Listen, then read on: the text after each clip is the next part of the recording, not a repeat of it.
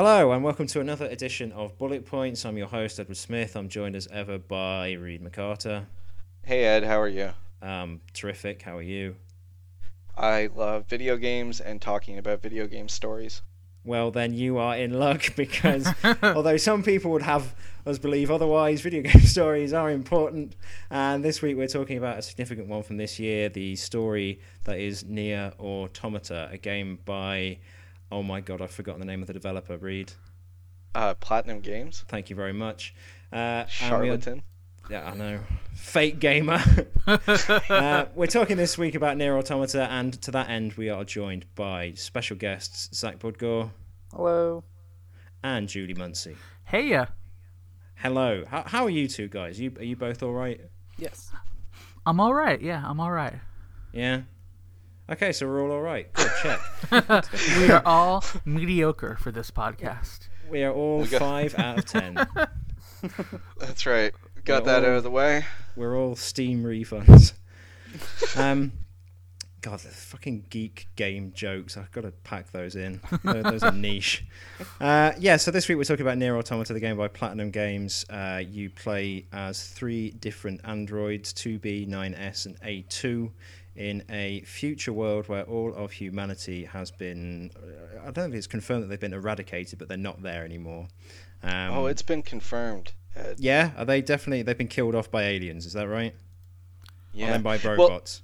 I, I guess this is a little bit late, but I, it's usually just kind of understood that we just talk about everything. Yeah. Yeah. But I, Spoiler But, uh, cast. yeah, every cast is a spoiler cast. Yeah. They don't Um, really make a secret of this, though. No. It's like, very it's obvious. The most obviously telegraphed. Oh yeah. Yeah. Especially and if if you if you've played the previous game, which doesn't have a large bearing on the plot of this one, but that the one bearing it does have is that like there's no way there could still be people. Right. Like that's just Right. not going to happen. Yeah. Okay. Yeah. Okay. So that's it is kind of a non-twist. I think anyone who plays the first kind of like half an hour of Nier Automata can probably anticipate that the people aren't going to come back. Yeah. Um, which kind of leads us, I suppose, like dovetails into what will I imagine make up the thrust of this show, which is uh, having all written about the game for Bullet Points Monthly. You can dedicate money to the Patreon if you like.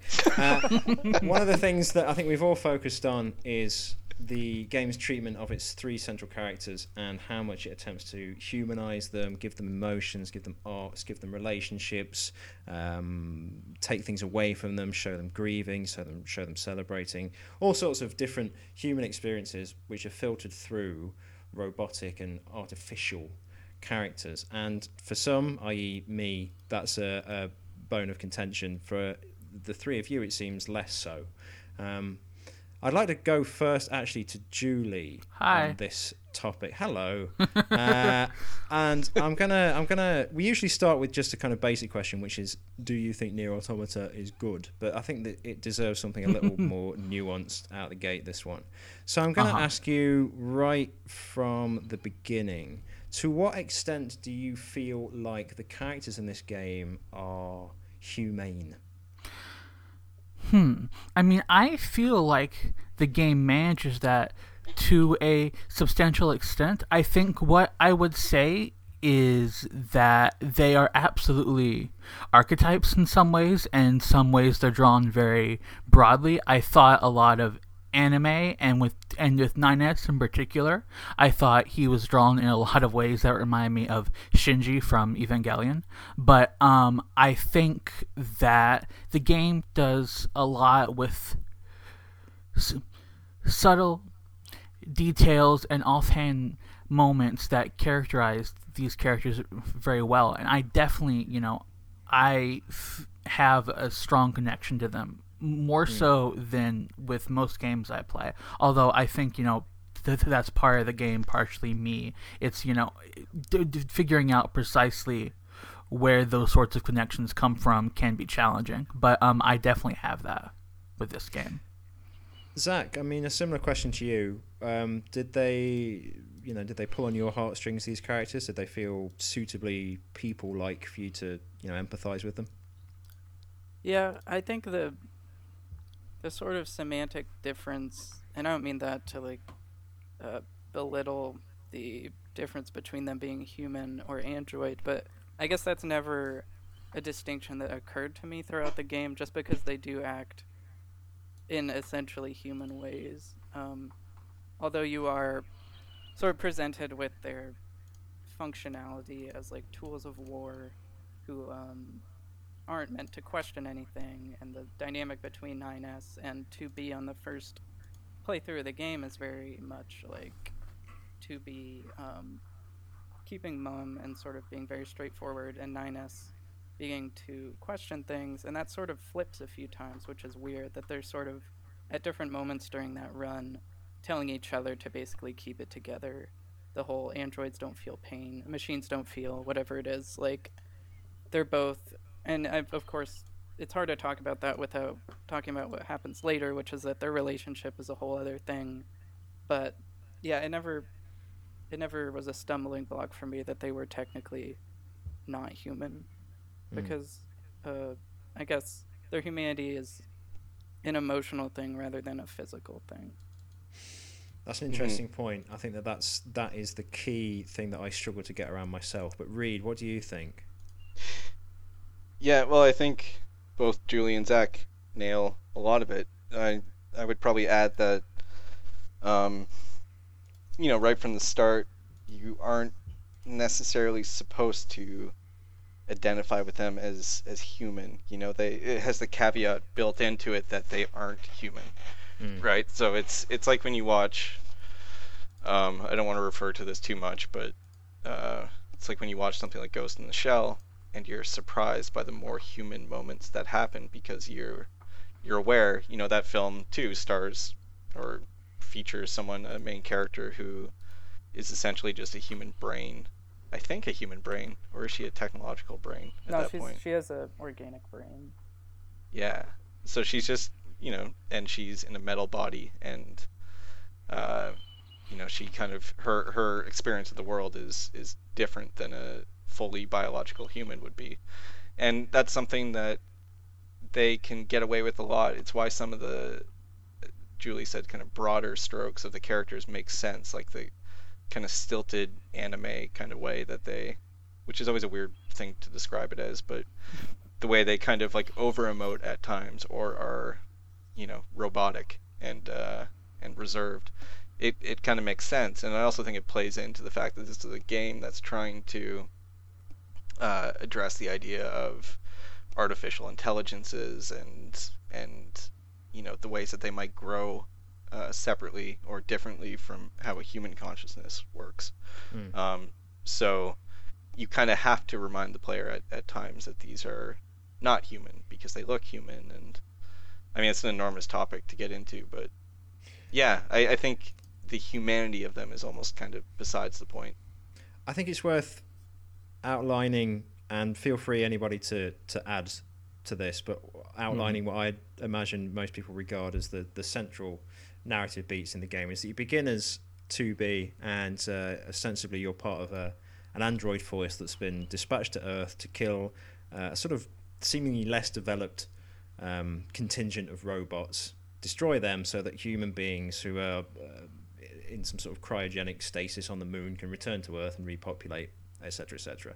And at the beginning of the game, as Zach pointed out, uh, the relationship between 2B and 9S, her, her companion, is very uh, we are androids, suppress all feelings, etc. But they later meet two prodigious androids uh, named and uh, excuse me named Adam and Eve, who are on the sort of precipice of unlocking uh, human experience and human intellect and human consciousness and, and sentience. And through exposure to these two androids, 9S, 2B, and eventually A2, another sort of wayward member of the uh, android contingent sent to Earth, start to unlock their own emotions and their relationships start to mature and become more complicated. And um, the, the endings of the game vary, uh, but each of the androids undergoes a, a, a certain change and either becomes more disturbed or, or more aware of their feelings or uh, in some cases sort of outright driven to insanity by them.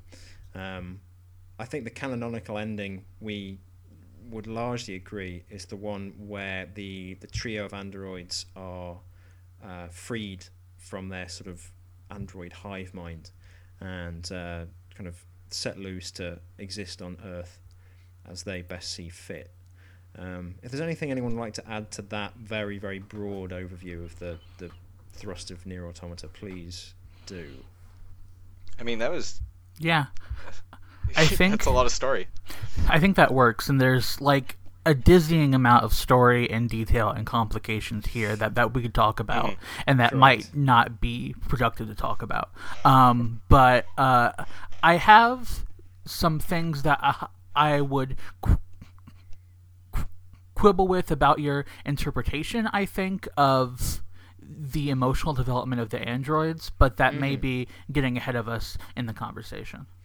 Well, I think that since we've um, kind of all, all laid out our, our basic perspective on this game, uh, mine would be that, and I, I, I wrote as much, and I've wrote as much elsewhere. Mhm. Uh, I, I am troubled, like concerned by the game. Probably not necessarily because of it in isolation. I think one of the things that I um, have a problem with games in general about is their reticence to, to deal with uh, the human and the complex and the, the sort of dirtiness of emotions and everyday life. And what perplexes me, I guess, about Nier Automata is that it's a game that purports and quite eagerly wants us to believe is very, very human and dealing with, with these complex relationships and dealing with a lot of um, quite scary and, and unpleasant emotions that are not necessarily unique, but certainly uh, consistent with being human.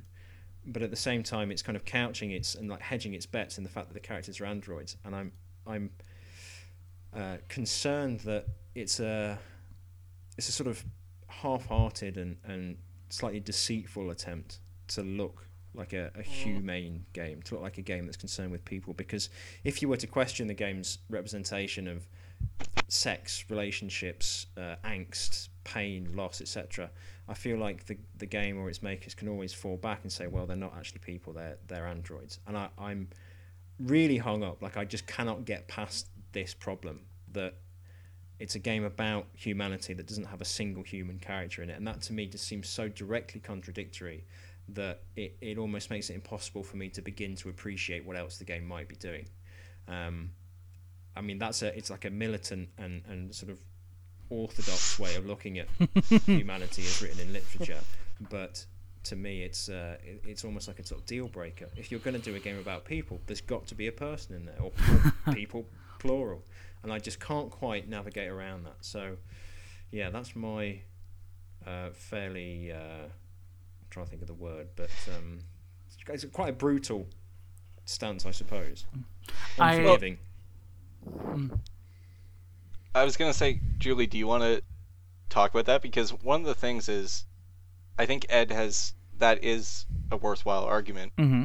and for me, aside from Zach and Ed's back and forth that we did on the site, uh, Julie's essay I think was because I was almost kind of in line with Ed. It's a story that didn't really hit me in the heart very much. It was something Mhm. I, I liked more as I thought about it after. To me, it was sort of like an idea story, not a not a very character driven story. But I think Julie's essay, uh, that that's on the site is kind of showed a way that it's both in in a in a way that I hadn't really quite considered. hmm Um, Well, so I'm, not to put you on the spot. yeah, but a- you- absolutely. Uh, so I think it would be difficult for me to effectively recount the essay because I write Yeah, yeah. these things and then they're there, and, and talking is much harder. But um, what I will say is that for me, the um, the difference between a flesh and blood human and a being that has sort of the same amount of emotional and intellectual depth and free will, um, but is in sort of an artificial body and might have been manufactured. To me, that difference is negligible. Um, like, I don't. I think, you know, the androids have difficulties and complexities and strangenesses to them that are unique to being androids. But I mm-hmm. don't but I think that we could easily interpret these difficulties as not, you know, distant from the same complications and challenges that, you know, actual humans have. And like one of the things that I wanted to bring up is just the idea that the androids are evolving emotional depth that wasn't there in the first place. I think that is true for the machine life forms. Maybe they were made by the aliens, and uh, and um, they sort of d- develop and evolve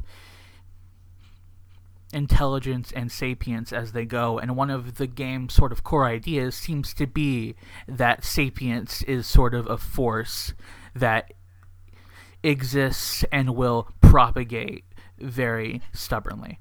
Um, but I would argue that for the androids, that depth is always there. Like, um, okay, this is going to get into plot for a second, but um, so one thing we learn about 2B at the very end of the game is that she has, in fact, one particular job, and that job is to kill 9S.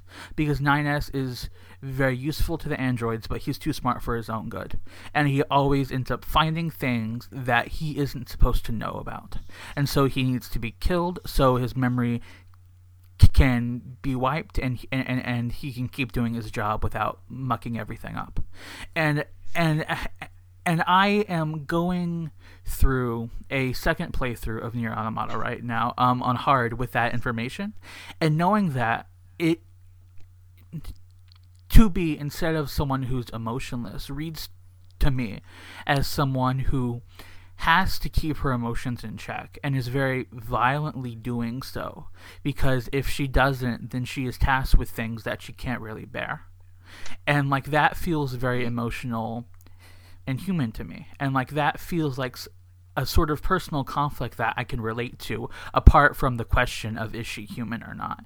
And so I think Ed's right to say that the game can always lean on that crutch of they're not human and that that isn't always to the game's benefit. But I think in important ways it doesn't need to lean on that crutch.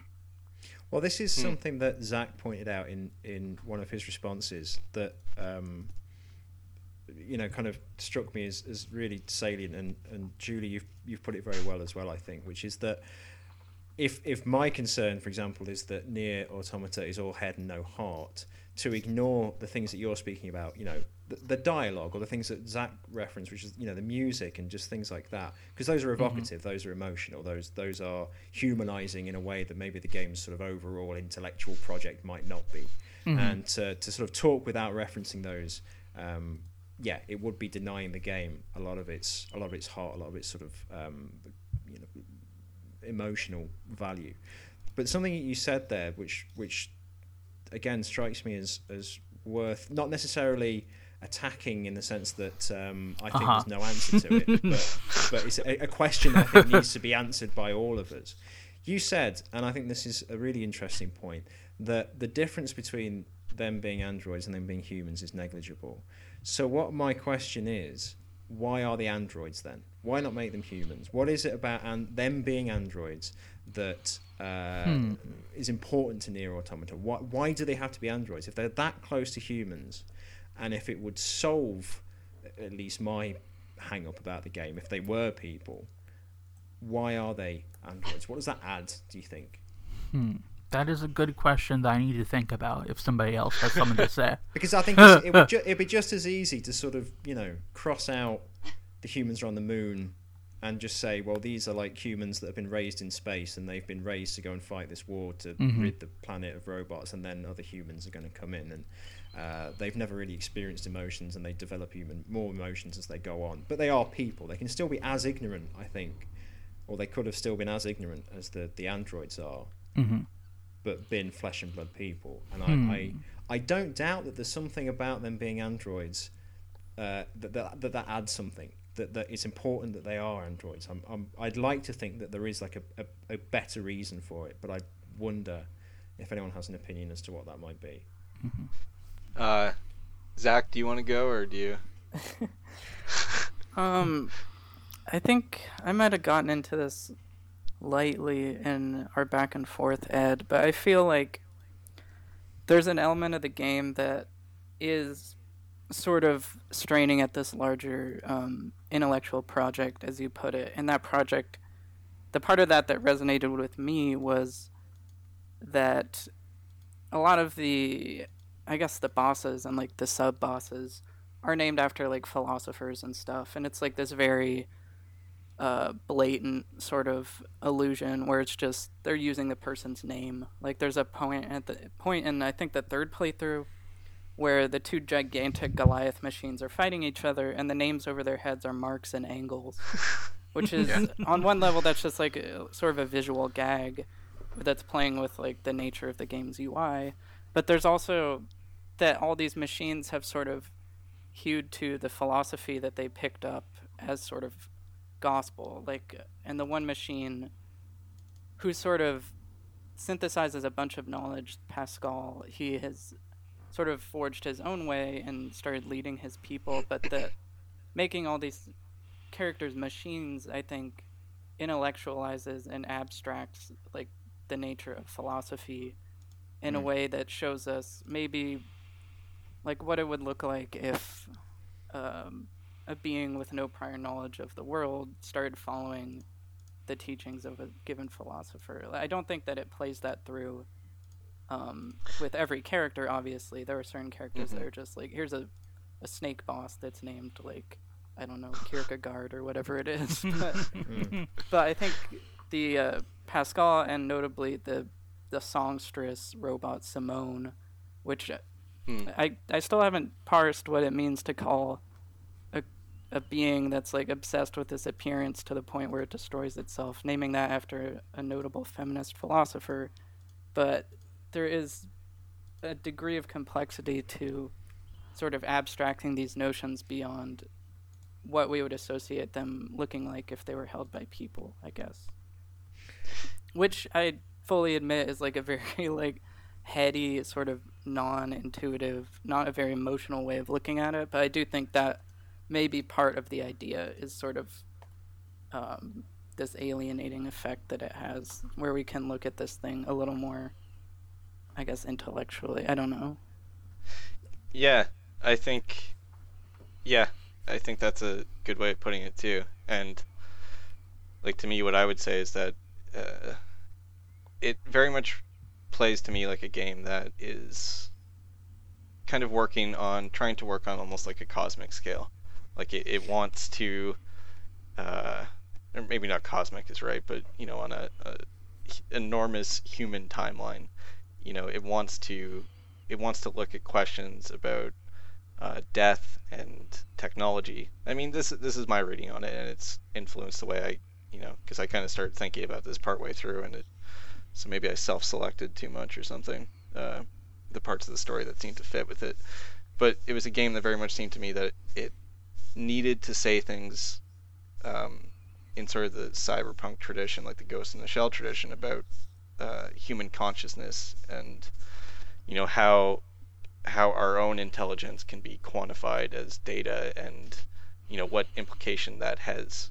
Um, you know, obviously this is like in a sci-fi kind of fantastic way that they do it, but we we are profiling ourselves on computers that you know as information that can theoretically live forever. Um, so it's sort of a applicable kind of question. But you know, the idea that you need to have these characters be robots because, or not robots, but androids and uh, some kind of like technological versions of humans because they want to look at you know things on the scale of millennia, not of decades. They they want to look at the implications of um, what humanity is once we've kind of evolved past ourselves. You know, the whole transhumanist thing, and mm. and what the end point of that is, and w- what it says about us um, that we create uh, technology and machines that do and do not have our values, or what kind of values of ours they reflect. You know, they're logical, but are they going to use that logic to start getting kind of, you know, like quote unquote infected with knowledge? Of, of other things that lead to emotions and you know irrationality and it's to me it's important that they be these kind of quasi-human uh, robots that are human and not human. You know, it's You- it's I don't know. It's it's just to me the way the only way you can frame that story. You mentioned there, you know, that the the game is trying to um, appraise humanity, human nature on the scale of millennia rather than decades, which I think is an excellent way of phrasing it. Uh, what I perhaps wonder is whether there is a certain aspect of being human which is lost once you deny these characters human biology. I think that one of the most defining and influential things over what it means to be a person is the inevitability of death. You know, death Right. is like a, a really is a significant, if not the most significant, bearing on, you know, what we'd loosely term the, the human condition. Mhm. And by removing particularly that pressure, because the androids are able to return to life should they be killed, or at least to a certain point in the game they are. Um, But the game does deal with that, I think, Mhm. pretty directly. mm, You know, Yeah, you I- I- have this is one of the things that was in Julie's essay that I'm thinking of now about mm, you know the the idea of like uh, taking out the reproductive aspect of sex and trying to understand it. You know, that's I think part of this this idea of. I mean, Julie, you should be talking because your whole piece was you know about death. Yeah. Well, I guess I guess mine was too in a way. Mhm. I think you know the game is absolutely interested in how utterly dehumanizing that is, and what it is to be dehumanized in that sort of way. And and dehumanizing is you know kind of a weird word to, to use for androids, but I think it functions. And I think um, I have a cup. I have two things to say that are entirely unrelated, but are both about this point.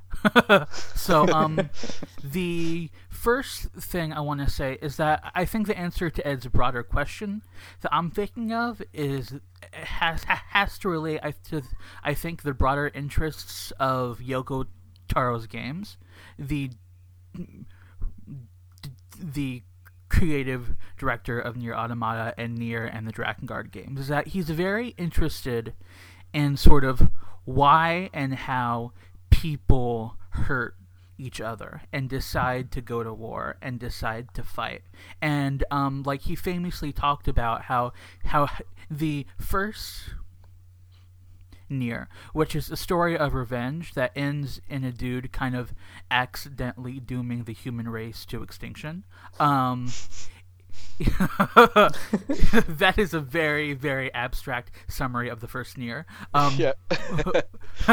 but um, he, how he was inspired by September 11th for that and the Iraq War, and talking and thinking about, you know, why people make those decisions. And he has this quote of his that I like where he says that for a person to kill another person, you don't have to be insane. You just have to think you're right.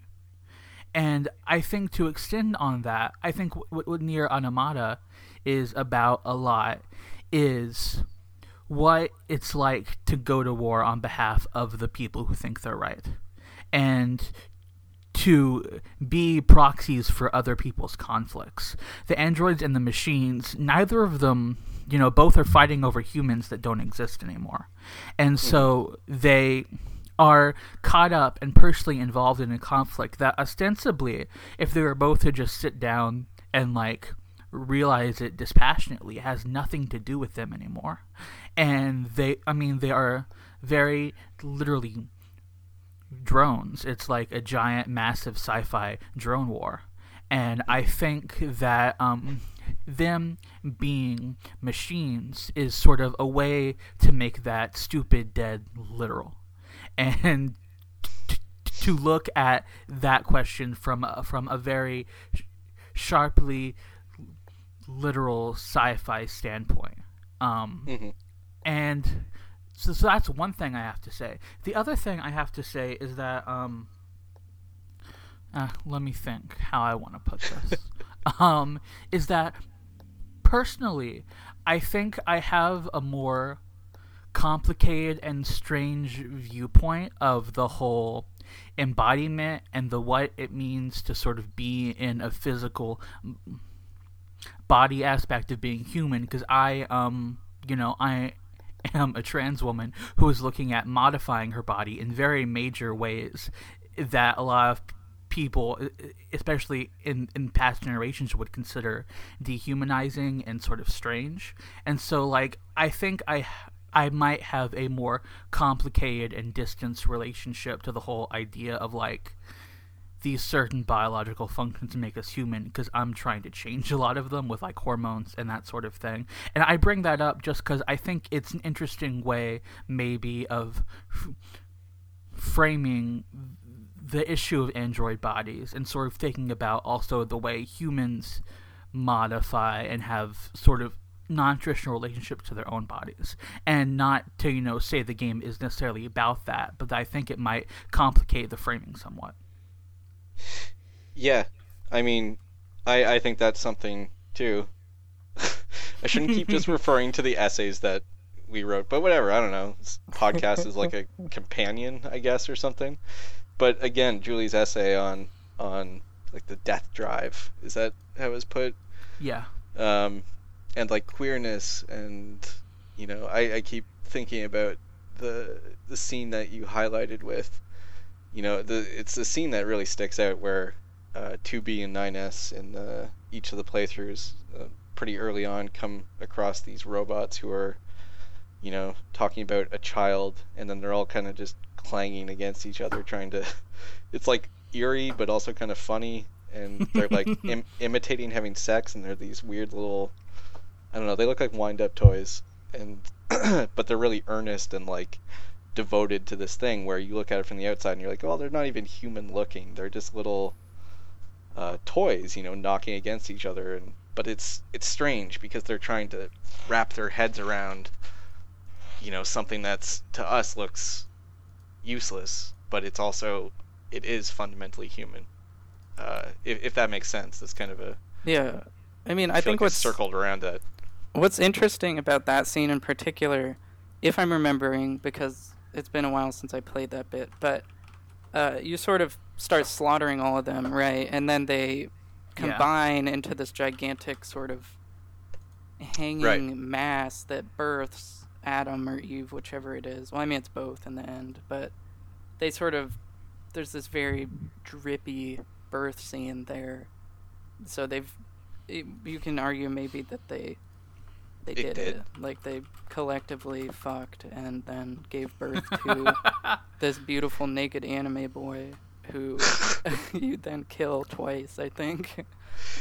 But mm-hmm. also like yeah, the way I read that scene kind of too though was like they were trying to have sex to make a child, but they didn't know like when they combine it's that's the way it was supposed to happen, but they were yeah. doing something that was like besides the point. Right, like something they'd know? seen in books or read about or something like that. Like, what is this? Yeah. What is child? What is sex? What is yeah? Child. if not the characters specifically, I feel like there's something dehumanizing in NieR Automata just by virtue of it dealing largely in concepts. I think concepts and philosophy uh, uh, and sort of textbook reiteration, as I think the game tends to trade in uh, in a lot of ways, dehumanizes. Because I, I, I, take the game as kind of broad but shallow. Well, um, sorry, Ed. Well, I, I, I think what I long for in a game like that is is just uh, a sort of credible human moment, like a, a, a credible, like a physical embrace that seems like it's it's inspired by something that's happened in one of these game maker's actual life or something like I can I can actually very tangibly relate to. You know, for the, the characters but, to go through something almost like one to one that seems true to life. And NieR Automata, it's like a it does. I think it, it, it it's a game that's preoccupied with with what it means, but not what it feels to be human. What it what mm. you, you hmm. might think, but not what you, as you actually experience it. And I think that's that's um just really I'm trying to figure out because all the stuff that we said, especially what Julie was saying too, um, about dehumanization, and uh, I, wonder if it is just like a presentation thing that you're hanging up on. Like when when Zach asks you if you like anime, like is it is it just the writing and the dialogue itself, like the performances maybe? Not at all. I I'm not asking for a game that strips away all metaphor because then that's the end of art forever. Well, yeah, I- yeah. I am absolutely welcoming of you know uh, a non-literal approach to very literal and very uh, vivid human experience. That's accept well, acceptable is such a terrible word, but um, I, I would consider that sort of credible to me and and suitably humane. The problem I have with NieR Automata, and I, I still cannot get around the fact that the, the characters aren't biologically human. Um, I well, it just I, I just I I don't understand it. I mean, I, I, I But you've just been given a bunch of good reasons to understand it. Like, well, I, I, I, I appreciate that um, that we're not limited to the to our biology in the in the sense that you are the body that you are born into, but we all die and we all feel pain in ways that I think that the the characters in NieR Automata do not. Um, and I also I'm still hung up. I'm still not convinced that there's like a, a or I, I'm yet to be convinced of a solid reason why the characters aren't people. Yeah, I mean, I can't Well, speak to that because I didn't write the game, but Well, I mean, we can look at. I'm if- sure Yoko if- Taro has talked about it, but I also If am the not answer was, convinced. if the answer was just, him. if the answer was just, it's cooler if they're robots. I could probably take that. You know, But- that's that's. I mean, I think that is the answer Yoko Taro would probably give. yeah, because Yeah. he's a yeah, honestly, he's he's a troll. consummate Yeah. troll, Yeah. right? and the answer he would probably give is that after the first game, all the humans were dead, so I didn't have anywhere to go. Yeah. I, I mean, Um, th- those are probably the answers he would give in an interview. So, And yeah, I feel not- like I feel like the the the Julie, the you know the the experiences you talk about, your personal experiences Mm-hmm. with trans trans excuse me transgenderism. Mm-hmm. I feel like uh, they are like much more significant and um, sort of worth talking about and worth putting in a game sort of directly than the, the quite light way that NieR Automata sort of hints at them. I, I feel like that game um, sort of sells that issue very short. You know, Yeah. it, it sells that sort of con- that that emotion, that experience. It sells it very very short. It sort of soft pedals something like that, as I think it soft pedals a lot of other experiences. Um, and I again, I, I, I wouldn't be concerned or so hung up on the game if if it was accepted as a as a fairly low sort of low bar. But I feel like NieR Automata is uh, considered quite, you know, uh, highly. It's it's the, the the mere fact that so much has been written and so much has been said about it kind of suggests that we uh, collectively consider it a, a, a reputable recreation or, or representation of what it means to be or what it feels like to be a person. And I, I just can't, you know, what, at the start of the episode, I think Zach and Julie, uh, and perhaps Reed as well, you talked about how the game sort of uh, appealed to something in you. You know, it sort of it, it, it reached your heart. It, it, it, it pulled something out of you, and I, I can appreciate and respect that entirely. I had the complete opposite experience. I was deadened by it. I there wasn't like a single one of the game's emotional moments that reached me whatsoever. And as much as I worry that the way I speak on these shows particularly suggests otherwise, I do feel, and I, I, I, I, Ed has feelings. We promise. I'm so I'm like so ready and so hungry, particularly for a video game to make me, you know, uh, to make my eyes well up or to make my heart pick up speed or anything like that. I'm I'm so open to it, and NieR Automata had the, the total reverse effect on me. I, I found it deadening and slightly like patronising that it expected me to take these characters as human when they so uh, you know, patently weren't in the sense of their biology, and then also patently weren't in the, the sort of timidity of their experiences. I just, I, I, I their, their, their epiphanies and revelations I thought were, were teenage um, and, and obvious, and you could see them coming from the game's beginning. It hit every Yeah. note that I expected it to. You know, they become sentient, it's troubling to them, Right. and so on.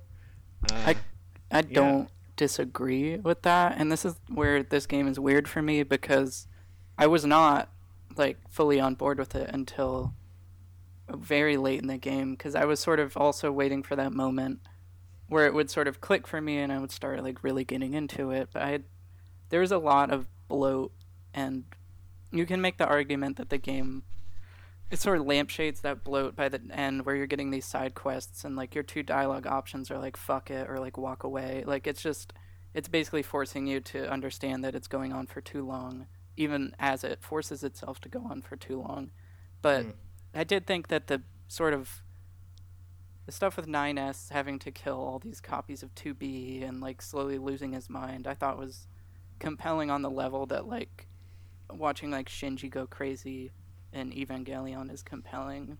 And I don't know if that's just because I relate to like his mental strain or just he's screaming really loud or what it is, but like there was sort of this primal energy to that that I thought was compelling. But I do I do think this game is flawed. Obviously, that almost goes mm-hmm. without saying, but there's that sort of bit of it that resonated with me, and I think that made me look more favorably on the rest of it. Mm.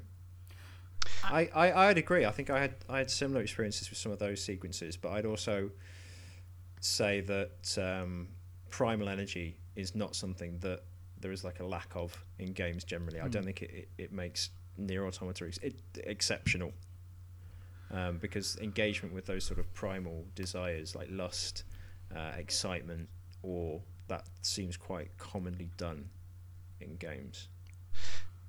Yeah, Julie, I did you want to? Yeah, like I think what makes NieR remarkable is less so the beats of its plot or even its characters, though those are things that I personally responded to, then I think the way sort of all the elements of it work together, like the music and the repeated playthroughs and all those disparate parts, I think function as a whole in a really compelling and interesting way. Um, and so that I think is what makes the game remarkable to me, more so than saying I think this is a very sh- sharply well told and um, original story. What I will say is that those other elements for me help bring me to a place where I relate strongly to that story. Um, right. And the other thing I would say is that I think one sort of question we have here is just the difference. Like, I think the point of debate here might, on some level, be the question of melodrama versus drama. That mm. I think um, this is a game that traffics absolutely in melodrama and the sort of abstracted, over intensified displays of human emotion that are meant to sort of evoke and consider and conjure emotion in very, you know, like we've said, kind of raw primal ways that might, you know, not be that uncommon in games, but that it tries to to, to, to get at human emotion through that manner of attack as opposed to sort of realistically rendering lived experience. And and I and I think, you know, both methods can be effective in different ways and I personally I think it's largely a matter of you know how effective each individual piece of one or the other is, and I think a lot of it is personal preference. There are some people who yeah. just who just can't stand melodrama. I don't have that problem. I think probably because I played too many video games and watched too much anime at a formative period in my life, and so I am okay with that. But um, I, yeah, I absolutely agree. It's it's a melodrama through and through. It's mm-hmm. it's not realism. It's not kitchen sink. It's not uh, character drama and um, I'll also say that one of my we were talking about this before we recorded. One of my personal uh, of the few fandoms that I concede to having, one of them is James Bond, mm-hmm. and James Bond is, is an absolute melodrama because mm-hmm. none of those experiences yeah. are lived in experiences whatsoever. But from the watching those films, you do feel uh, these these broadly painted emotions. Um, the thing I would say about NieR Automata, although Julie, you are absolutely right, it is uh, kind of throwing paint at the canvas and, and letting us feel afterwards. That the game was so long, and mm-hmm. as Zach pointed out, was was bloated, and I found things like it, almost seems redundant to refer to things like the combat and the exploration when we're talking about such lofty kind of narrative pretensions. But I found all of those things so kind of drawn out and dull that it, it again it, it numbed me to any emotion because I, I was I was bored by the game more than anything. I was bored by it, and although I could see it painting with these broad strokes and trying to um, abstractly evoke these sort of in capital letters emotions, it had dulled my senses so so far just with its its sheer length and, and size and um, repetition that I was I was unable to enjoy it for that, which is a shame because like you, I, I adore melodrama. um, but I, I couldn't I couldn't feel it. I just couldn't feel it because it, it, it was too long and it was too wordy. It was too wordy for me to be melodrama. it was it was it, it, it talked too much in uh, like academic terms for me to enjoy its melodramatic scenes, which, which in isolation I think were, were terrific. Some of them, like the the one that Zach mentioned. Um, yeah. Well, um, sorry, what was I going to say? Uh, I was going to say that there there does seem to be intent behind making it. You know, I I'm not going to cheerlead. This this is mainly just a point of conversation because I I felt the same way that this game is too long. Um, I I by the end of it I at first I was dead set against the idea of it doing this multiple playthrough thing. Um, but I think it ended up actually kind of working in a really interesting way to reinforce what the story itself was saying about you know synthetic consciousness and and rebirth cycles and you know mm-hmm. death being just like a, a distraction uh, or bump in the road almost um, but uh, yeah Christ, I'm all over the place trying to trying to string my thoughts together because I'm thinking what everyone else said. But it, it did almost seem like it did want to numb you because it wanted you to feel like I'm doing this again, you know. Mm-hmm. And like Zach pointed out, the the line I think you're playing as A2 or something, and she's getting all these different you know tasks to complete in a Pascal's village, and yeah, you have the the choice I think to just say fuck it or, or just be like, no, I don't want to do these anymore. Which is, you know, this kind of winking way of, of the game. And as far as I know, you know, I've only played near of the older ones.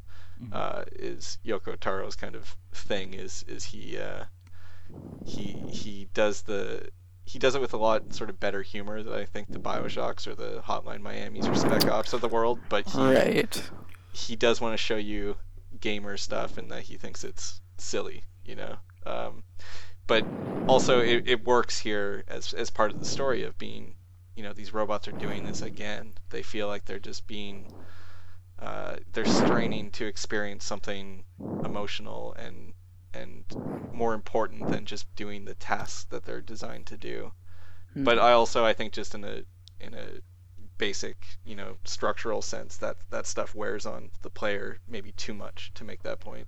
Yeah like I think the multiple playthrough angle works, and I think you know the last route, the kind of second half of the game, is is absolutely incredible. But I think mm-hmm. the part where you play through the first part of the game again as 9S is longer than it needs to be to make its point. point, and that you know yeah. even knowing that yeah. I adore that I adore this game and want to to play the rest of it, I there are parts in that where I'm like, what if I just threw this out the window and didn't do it again? What if I just didn't do that? And so yeah, yeah I, I, I completely understand that point.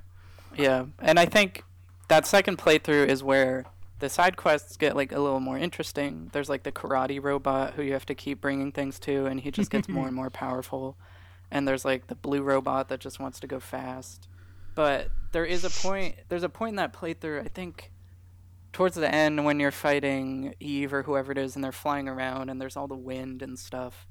And in in the first playthrough, you're still fighting because 9S has gone to hack um, Eve or whatever it is. And that right. point in the story on the second playthrough gets really condensed, and it's sort of it feels like you've skipped a bit because 9S is sort of off in cyberspace and I mm-hmm. think they sort of do that because they know it's starting to wear thin a little bit, so they sort of allied like specifically recounting the story as it happened the first time. And I wish they had Yeah. done a little bit more of that. Yeah, or done and I- more like off off the wall like vignettes like the robot bringing his friend water or oil or whatever Mhm. it is Mhm.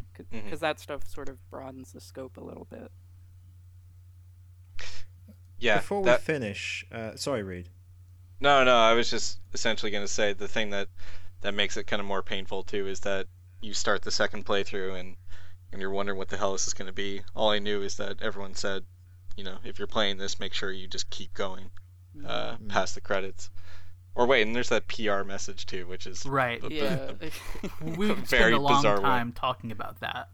oh my god, I, yeah, I, have never had a game interrupted by a message from PR before. no. Usually, That I is mean, we next all- level. we all write about games professionally, right? So Mhm. it's usually you get interrupted by PR before you start playing. yeah Uh huh. and then hopefully not on your actual television screen while you're while you're playing the game.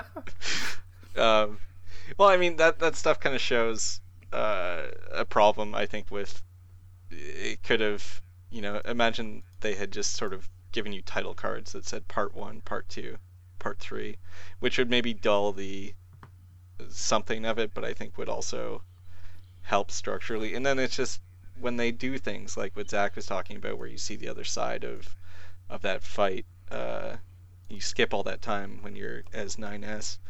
Um, and at the beginning, it kind of does a little bit of that too, where you're infiltrating the base um, Right.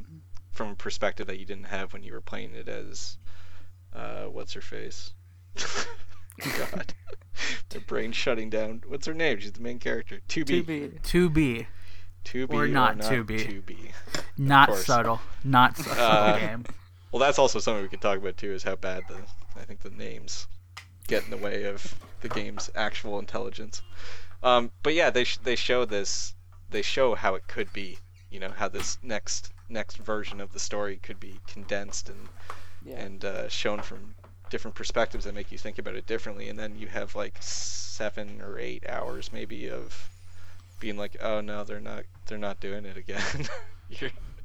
You're, just had to play the same shit again. Yeah. yeah yeah i wasn't sure if those if the second playthrough is meant to literally be the first one from the other side because there's dialogue in there that happens differently in both Yeah, yeah. playthroughs so i think they Mhm. fudge that subjectivity a little Yeah.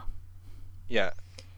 Um, one of the things I think that we need to talk about is how the game ends, because the the canonical ending which I referenced earlier, I'm not sure if I described it accurately enough, but in brief, uh, the the androids um, are sort of separated from their programming.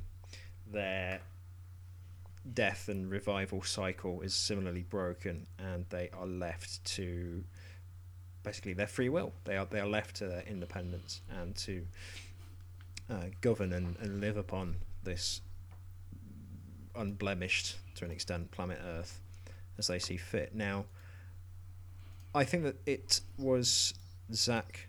I think it was you who indicated a, a certain optimism in that ending because one of the things that I was complaining about um, was that the game was was nihilistic because as the androids developed a greater sense of humanity, they also seemed to become more miserable and more despairing. And I took that as a, a quite a pessimistic view of what it means to be a person. Um, but as you pointed out in the finale, when they've sort of reached what you might call the uh, sort of nucleus, the the focal point of humanity, which is free will. Um, it's a it's a happy ending. It's uh, sunshine, green grass. You know, it's it's framed very positively. Uh, and I wonder if you'd still agree with that. Do you think that the ending is not only a kind of conventionally happy ending, but also one that suggests that being uh, a person in the sense of having free will is a good thing? I think so. I mean the the sort of question at the ending is like will they just do the same thing again? But then there's a line by one of the pods, I think, who have like achieved sentience by this point where they say life is about the struggle within this same cycle. And I think that no matter if they go to war again, which I think is actually I was doing some research, and I think that's actually implied in like one of the weapon stories or something. Like the machines come back, these networks come back, but like if these androids can like make their own choices for the first time, maybe things would go differently, or maybe they just enjoy the time they have until they end up fighting in. Like I don't know. It's sort of deg- that sort of speculation requires a degree of like uh, giving a shit like about what happens to them. so if you're not on board by that point, you're gonna be like, I, Right. what the fuck do I care? But I do think that the, it is optimistic in what it sets up. I think the ending is optimistic in that it decides to sort of embrace experiencing as a living being. It makes that sort of move from from nihilism to existentialism, which mm-hmm. nihilism is very much the move of, you know, this is pointless. Everything is bullshit. We should all probably just die. And and I, and I feel like the move to existentialism is not necessarily a move of disagreeing with that. It's a move of saying fuck that. It's mm-hmm. a it's a move of saying I don't accept that as the end all be all of my life. I'm going to try to make something that matters to me while I'm still here. And I think that is th- th- what that ending does. Like, I think on a broad timeline, probably everything on Earth is utterly screwed. And I, and like, I think from the perspective of the narrative, I don't think anything in particular good is going to happen on Earth in the sort of large scale story that NieR has been, mm-hmm. has been telling across its couple of games. But I think th- the game itself ends with this gesture of maybe there's not a big picture point, but living might still matter. And so the game decides sort of just of its own volition. I kind of imagine it as an emotional outburst. It it it, it decides that it's not just gonna let these characters die and that be the end of it. It's gonna give them a second chance to do something, anything with their lives. Right. Yeah, and I I read it not. Um, I was gonna say exactly what Julie said that it does. You know, the game does have like a sort of nihilistic bent to a lot of it. You know, it's showing all these different things. These, you know, and trying to. It says sex is useless, uh, essentially. Uh, religion is just gonna lead you to horrible things. Um, it's it's almost like it's just showing these these ways that we try to find meaning in life and saying, well, this is horseshit. Look how ridiculous it is if you try to look at it um, on a, on a larger scale, like on a kind of uh, a way to think about your own experience. You know, your time on Earth is is this the, the way to frame your life? And it you know essentially says, look how ridiculous these kind of model, you know, cute little wind up human things are. Uh, and it is very nihilistic. And then it it does get to the point where I think it, you know, when the the robots are kind of freed from this. I mean, I, I wrote about it in a Buddhist sense, but it also is very much, you know, in the tradition of existentialism of saying it it almost is doesn't matter how fucked up the world can be and, and how bad things might be in the future. These these characters have, for the first time, the ability to take complete control over their own actions, to assume responsibility for who they are, and you know they're not relying on exterior forces like, you know, very much the existentialist message. Um, and that's not hopeful, but it it's something, you know. It's it's maybe this resounds with me like personally and a little bit too, like philosophically, but it's it's almost like a realist way of just kind of looking at you know we we know that the world is not a great place and that a lot of the ways that we've tried to cope as a species have not have made things actively worse rather than better. Um, but maybe if we frame things in a certain way even if things are terrible it'll make sense. And i mean the the buddhist implication too with these rebirths and the pointlessness of it and you know 9s essentially losing his mind trying to cope with seeing the the sort of futility of, of these cycles that he can't do anything about. And at the end there's this acceptance of it you know which is very much the the you know key component in buddhist thought is you recognize that life is is going to be difficult. Um, and it's essentially learning how to you know, it's this giant simplification of you know uh, thousands or centuries of, of religious thought, but you know, how, how do you how do you square that and uh, and maybe the the path toward sort of some kind of liberation mentally and emotionally is is to kind of be at peace or or accept uh, the difficulty of the world. You know, May, maybe that's where where things end up. So it's I don't know. It's a long-winded way of saying that. I think to me this is this, this is the stuff that hit me the hardest with the game at the end was kind of dwelling on this stuff and and soaking in what I thought it was trying to leave the player with. Um, and I think it was sort of looking at different philosophical and religious ideas and, and saying here's here's what we can here's how we can live maybe you know this is a philosophy uh, spirituality if you want to call it that too that that makes sense on uh, given the world we live in in the 21st Yeah. century I would have to have this clarified because I, I don't remember. Um, but is the implication at the end of the game that they've had their memories sort of either altered or wiped and now are kind of left to live in this world without much recollection of the, the events prior? Or do they remember everything that's happened in the game or in the story up until this point? I think it's unclear. Because It's unclear. I, I ask because for me, if if the implication is that uh, they've been sort of reset, they've been rebooted, they've had their minds sort of cleared of all this knowledge, and um, that's how they've been sort of set free. That to me is is like simply too simplistic. Yeah. and um, it's still kind of nihilistic and dehumanizing to suggest that the only way to be happy is to be ignorant of your own past experiences. The antithesis, I think, of what it means to be a person.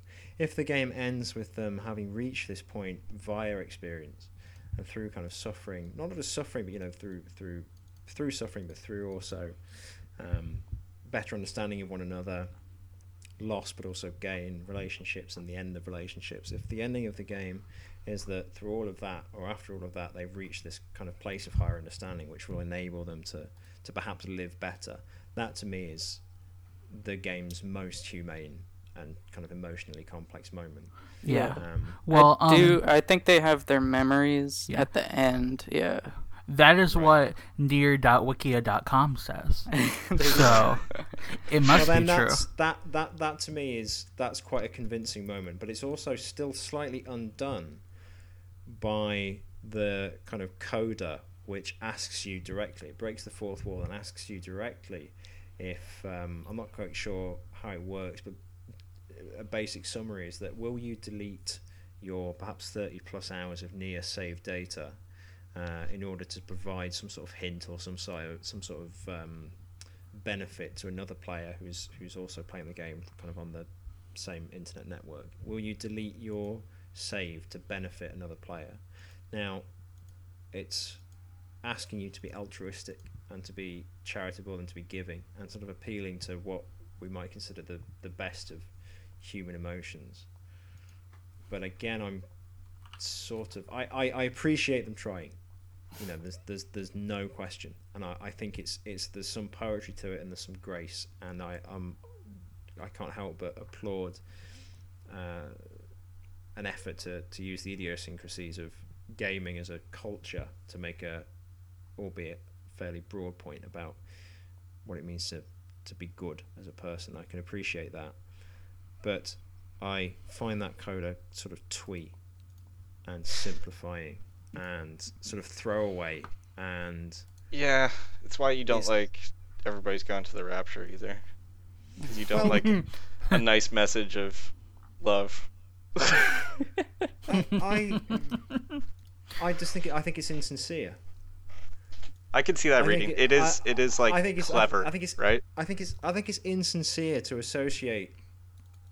You know, that we're, Yeah. we're appealing to the best of human emotions via the save data of a video game. I, I, I can't help but find some insincerity in that, and I also, um, I also don't think it's it's quite. Ah, it, it, there's there's something kind of insouciant about it to say that um, you know altruism in in our case, in the case of Nier Automata, extends to helping someone complete a video game. Whereas I think altruism, in a sort of grand and noble sense, which the, the game is perhaps trying to suggest it understands, uh, means kind of empathy and sort of knowing of like a, a, a quite a true suffering, not just struggling with a game. I just find it if, if Well- that en- if that ending really does hit upon something, I, I can't help but think that the coda undoes it by being slightly gimmicky and. Blithe. Well, I think don't you have to you have to get through that section to see the the actual ending, right? I can't Yeah. remember the order of it. Yeah. and it's I thought it was the other way around. I No, the- don't the- remember properly. I, I think you go through that and then it's because that's the the end of the credits um, is that Right. part where you make that decision and I don't think it's actually possible I don't know I'm, I'm less interested in the actual like how they coded it and designed it right but I don't think right. it's possible I don't know if to you finish can win. Yeah. yeah you have to have the other you know whatever supposed to be representatives of you know sacrifice save data helping you. Um yeah the only the only thing and then that scene plays that uh that scene of them and the you know after breaking the server and they're on the clean Right. fresh virgin planet thing. Um the only thing i'll say about this is that i am two minds of it. I think if you do accept sort of the the kind of uh, reading that is is kind of rooted in in sort of a I don't know uh, prescriptive prescriptive sounds too strong but you know the philosophical and religious underpinnings of of kind of the the message is trying to leave at the end. Um, I, I do think it is trying to make a point of selflessness being you know part of just you know breaking everything that you have saying that this is this is unimportant uh, I'm trying to think of this because I did have it in my mind better before because I don't think it's as simple as hey you know get rid of your save data I think it it ties into the message of letting go of everything of of saying that we we don't need this digital version of of your Mm. history uh, but then that's complicated by the fact that they do remember things at the end Well, I think there's a, there's a poetry. If the concern I've been voicing throughout this entire episode and pretty much since I started playing Nier Automata is that it um, conflates, you know, digitized versions of people with people. There's perhaps something to be said for an ending which asks you to disregard like a digital artifact in favor of uh, quite a human gesture. You know, that's that's that. There's something quite sweet Yeah. about that. and it's your it's your record of selfhood you know as defined by Mm. the game uh, Yeah.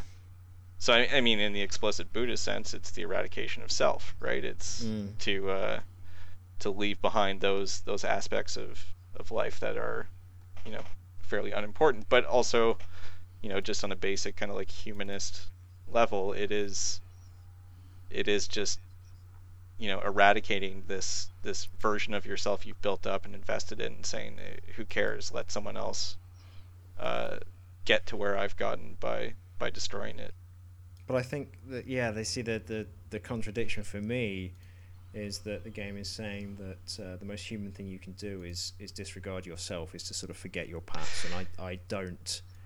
That to me is not quite there because Well- I think pre- preoccupation with the self and sort of recollection of one's past Right. and one's actions are very sort of fundamental to your identity. this is the last thing I'll say because I've been talking too much about it, but it's it's I, I see it as clever in in a version of yourself as the game can define it. The only way that it Mm. yes, works yeah. in in the Mhm. game's terms. Yeah. I also think though I absolutely agree with you. I think praising this moment in particular, I didn't feel much of anything about it other than it being an interesting wrinkle in how the ending Mhm. happened. Um, but also just the practical terms of like it I didn't care when I deleted my save data because I was just like, well, I'm I'm not gonna if I'm gonna play this again, I'm just gonna play it from the beginning, and it won't be anytime soon. Which is like Yeah. just the realest term of who fucking cares. Like, hmm Like I, I think that moment absolutely pivots on: Are you attached to your save data as an object that you own? Yeah. And if you're not, then it doesn't really function well. And Right. um and I will absolutely concede that it might be a silly gesture, but it's a gesture and I liked it. Uh, And That- Yeah. Yeah. yeah. And like yeah, I think what Ed was saying about, you know, at the end you have the choice to give away sort of your non-human relationship to this thing in order to help another person. Even in a very silly small way. I think, you know, it's nice. I enjoyed it. It I think it, it fit with the interest and hope that the game that, that that that ending has to try to find some way to affirm life and you know whether or not it's successful in that I- i am glad it tried It's it's. I suggest. Uh, uh, suggest. I. Yeah, I mean, it's the first kind of. It's like it's a real thing you're doing. You're really giving to someone, albeit like you know, it's like it's a tokenistic gift, but you are giving something to someone. You are actually doing something within you know reality, within your own world. You are doing something, and that's probably like a, a, a- a more blatant appeal to humanity than any, or you know, than a lot of games manage. You know that um, it's no longer fake at the end of Nier Automata. You are asked to do, hmm albeit in the game's kind of Yeah. slightly narrow, uh, but you know, narrow by constrictions that aren't the game's own. Um, you're asked to do something personable, and you do, um, and that that is, yeah, for better or worse, and I think for better, um, a statement of intent. Um, Yeah. Um, Zach, were you gonna add anything, or can I ask a very simple question? Um, you can go ahead. I think I know what you're gonna say. That's spooky. Okay, you ask it. See if you. see if Are you can- gonna ask who deleted their files Yeah. and who didn't? Yeah. Okay. Yeah. I didn't. Fuck that. I need my save. See, see, look at that i did shit. Yeah, I, I did. did. too. I did too. I did too, but it wasn't because I wanted to give someone something. It was because I had a, sort of a minor kind of disdain for the game. I, it was like I'm never, I'm never going to play this again, and also, um, like fuck you for for this kind of insincere moment. I Uh, so I, I deleted the save data, but it was for me. You know, I did it for myself. I fuck I didn't I wasn't even thinking of the how you could twist that into a just a fuck you. Yeah. um I, I- you know, I, I, I suppose if I was to write like something or, or to speak something very charitably about that moment, I'd say that my doing it for me or doing it specifically for that one other person and not doing it in service to the game's sort of grander themes and mm. ideologies about the goodness of people is like the ultimate human moment. I did it for a person. I didn't do it for the cogency of this game's narrative. Um, but that's but that would be untrue. I did it because I was fucking bored of the game and I wanted to never play it again. well I mean that to be fair, that is a you know it is sort of just an extreme version of like I me saying I just didn't really care. Yeah. Of, of being like, Mhm. well I'm not this save data is not useful to me. Mm. You know, if, if the end of, I don't know, if the end of Call of Duty Infinite Warfare asked me to give up my save to bring a soldier back to life within the like- multiplayer, I would do it. I'd be Mm. like, yeah I don't care. I mean whatever this is not a thing that i need yeah, take I've it.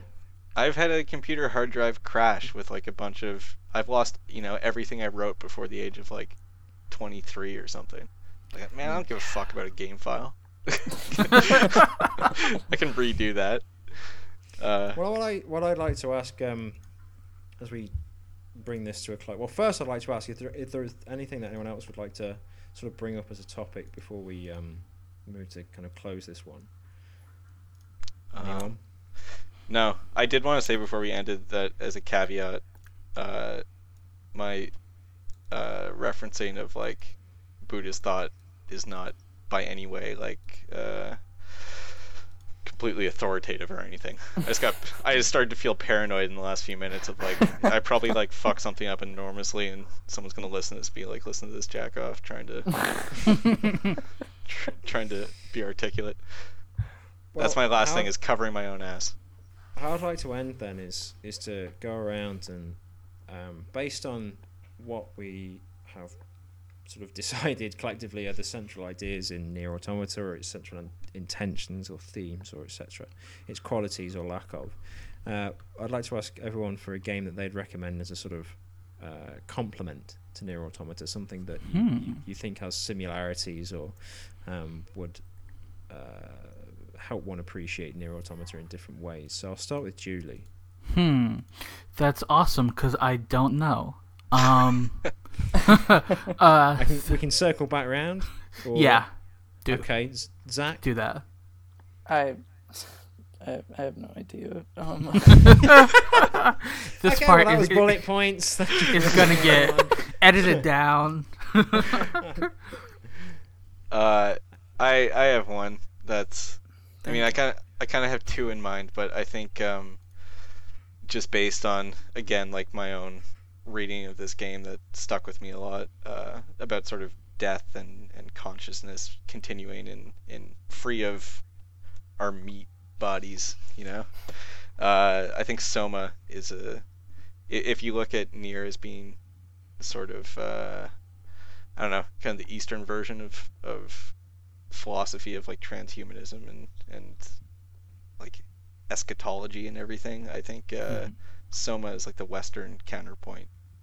Yeah. Um, I you know one is based on uh, you know the kind of Eastern religious thought and philosophical thought, which are often blended together, and and uh, I think Nier has that, and Soma has sort of the Judeo-Christian kind of counterpoint and background, like cultural background and philosophical background. It's also just, I think, a well-told story too. Uh, Soma.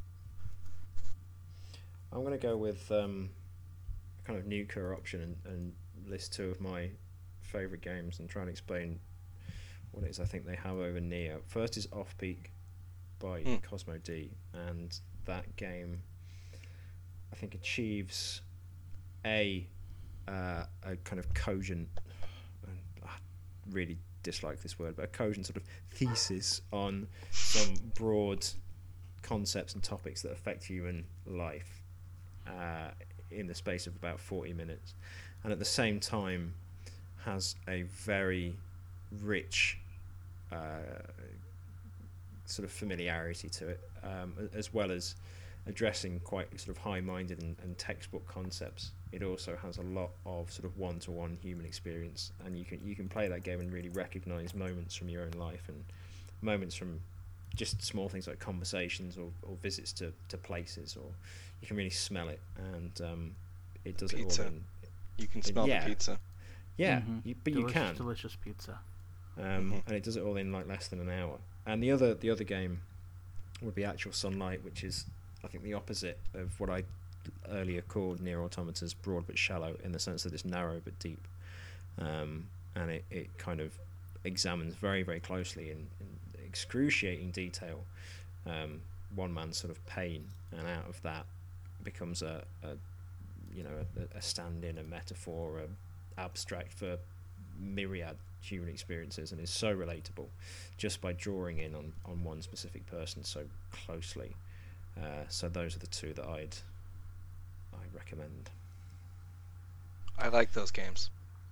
Good I think they're terrific. Mhm. I think they're terrific. I, I, I think I was slightly spoiled by them, having played them, you know, a couple of years ago, um, and I'm I'm still sort of waiting on uh, you know successors. Then again, the Norwood Suite, which is Cosmo D's next game, is out fairly soon, I think. So fingers crossed. Cosmo. D, sponsor of the show. Yeah, yeah, Absolutely, please. yeah. I should Um, start okay. recommending like Nintendo stuff. You know, see if we I actually have an answer now. Okay. um, yep. I am going to say if you're interested in games that deal with artificiality and individuality and that use their own sort of gaminess to think about that, I would recommend either Marathon, the old, old Bungie first person shooter, Mm. or um, I would recommend the thing I always recommend, which is Metal Gear Solid 2. Mm. Yeah, those are both. yeah. Metal Gear Solid 2 is a good pull for this too. Yeah, they they both uh, yeah they definitely orbit the same magma core as Nier Automata. um, I think Binary Domain is worth mentioning as well because thought- that's uh, I thought Julie was going to pull that one out. I thought of I mean, it that- right when she started talking. that sort of contravenes a lot of my more militant standpoints on Nier Automata because Binary Domain is a game that's largely populated by robots for characters, but I still find so sort of uh, like heartening and, and, and like really humane. Um, because they actually fuck each other, which is really important to me. That they actually embrace and fuck each other and kiss and like have moments of genuine sort of uh, enthrallment with one another. So yeah, Binary Domain is uh, a game that's largely about robots, where there's like not a single human death in the entire thing, apart from one actually. Um, but still, yeah, feels like a real game about people and, and the experience of being a person. Yeah, we did an episode on that and Marathon as well. And Marathon, yeah. yeah, And Um, Julie was on Binary Domain, and I think I was. you also brought up that you liked when the American buzz cut guy and the Chinese robot lady have sex. Yeah. And with the same reaction of being like, like Jesus, Ed, like great, but come on. And then you def- and then you defended it quite well and explained. yeah. They have sex before the final act. They have like a physical relationship before the end of the game, and it's like Yeah. people, yeah. like people. She's not just a reward for the guy character, and he's not just. Yeah. You can listen to that episode. You don't have to go through all this again. Um, Zach, have you thought of anything? Yeah, I I'm just gonna be me and say Silent Hill 2. Um, I think there's nothing. I think what Silent Hill 2 does that's similar to Nier Automata specifically is it makes use of its like gamey conventions to further its narrative and like its themes. There's all this stuff that happens behind the scenes in the game to give you like the separate endings that people always talk about, but like there's also sort of this it has like this holistic aesthetic where like the music and the sound effects and the visuals all sort of are pulling in the same direction. And it makes it feel sort of like it just it wasn't like created by anybody really. It doesn't have like fingerprints on it. It just sort of appeared and it's this very focused like strange object that just does what it wants to do and it looks the way it wants to look and sounds in this very idiosyncratic music and everything. It's just this very bizarre little artifact, and it doesn't. I don't think it really feels either like any of the other Silent Hill games either. It just is this very human-focused, weird story that is told in a video game specific way. Mm. Mhm. I, I, you know, someone should write a book about that game, and then and then lots of people should buy it as well. um, I yeah, just had Silent Hill this- Two is is the right one. did we um when Zach was on before when we were talking about Resident Evil, did we recommend horror games? And I recommended Soma, and Zach recommended Silent Hill I'm- 2. Because I just I got think- a powerful yeah. sense of deja vu and think it was we like definitely talked about it. It's That's- because there are there are only like eight good games. Yeah, I was gonna say like Right. Kane and Lynch, Kane and Lynch Two, Soma. everybody's gone to the Rapture. Everybody's gone to the Rapture. Yeah, yeah, Yeah, Metal Gear Solid 2. and um, Sleeping Dogs. and Sleeping Dogs is that's that's it's it. just That's just a good time. That one. it's just a great time. Um, okay, well, I I really enjoyed this episode. I think we had some good uh, some good conversation there. yeah. Um, I am done though with Nier Automata. I've written like over and over on this game. Now. I mean, that might perhaps speak to its quality alone because it's it's certainly uh, it's easy to talk about, isn't it? There's a lot on it. There's a lot of meat on Nier Automata. Yeah. Um, whether you like the taste of it or not, and yeah, that's that is actually quite a rare quality. There's so many games where you uh, you know you're kind of pulling blood from a stone, but Nier Automata is definitely not one of those. Yeah, I, I will say that um, it's you know we don't need more final thoughts, but I was thinking before that uh, Automata might not be the kind of game that is maybe my favorite kind of game, but it's um, when when you talk about games as a whole and is this what we want them to be and blah blah blah. I think we fall into that trap too much because a lot of games are not good.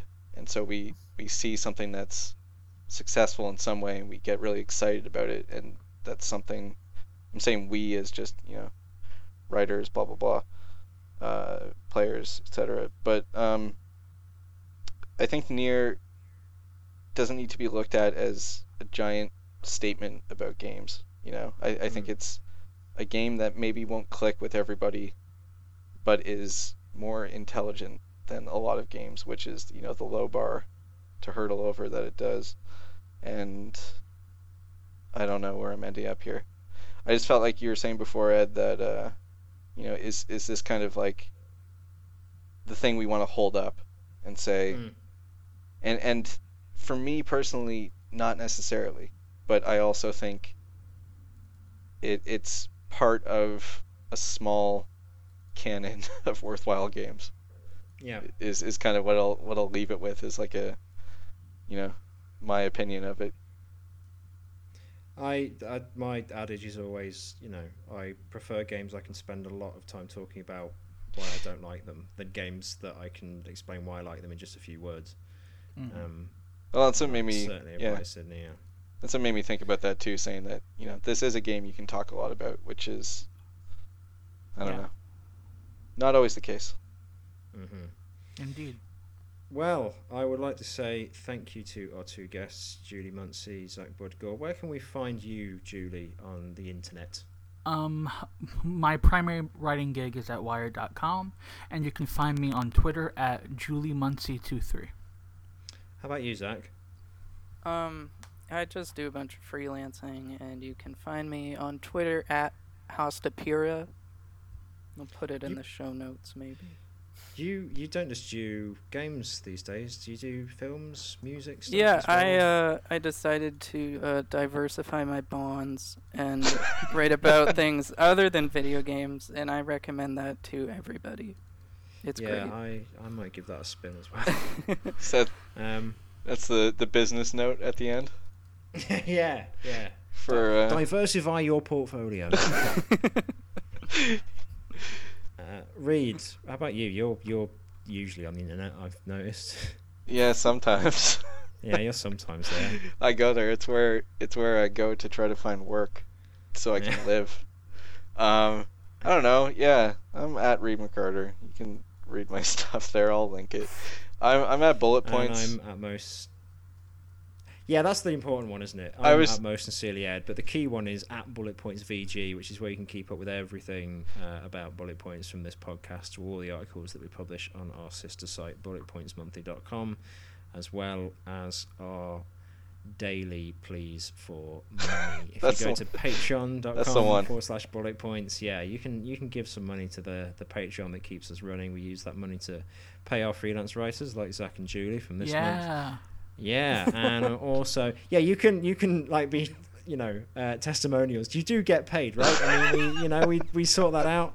Yes, I Um, got paid within a half an hour of my article going up. It was Exactly. yeah, I've been paid much slower by much bigger publications. So Correct. Oh, You see, yeah. This is this is what our Patreon. This is this is what we need your money for, so we can keep doing this. And we'll get a Yeah. written release at the end uh, to use those two uh, yeah, sound bites Put as, it on as this, yeah. testimonials.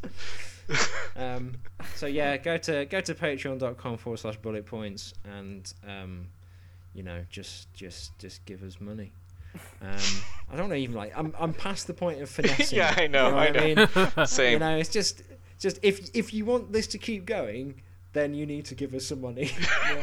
it's it's black and white. Okay, no money, it stops.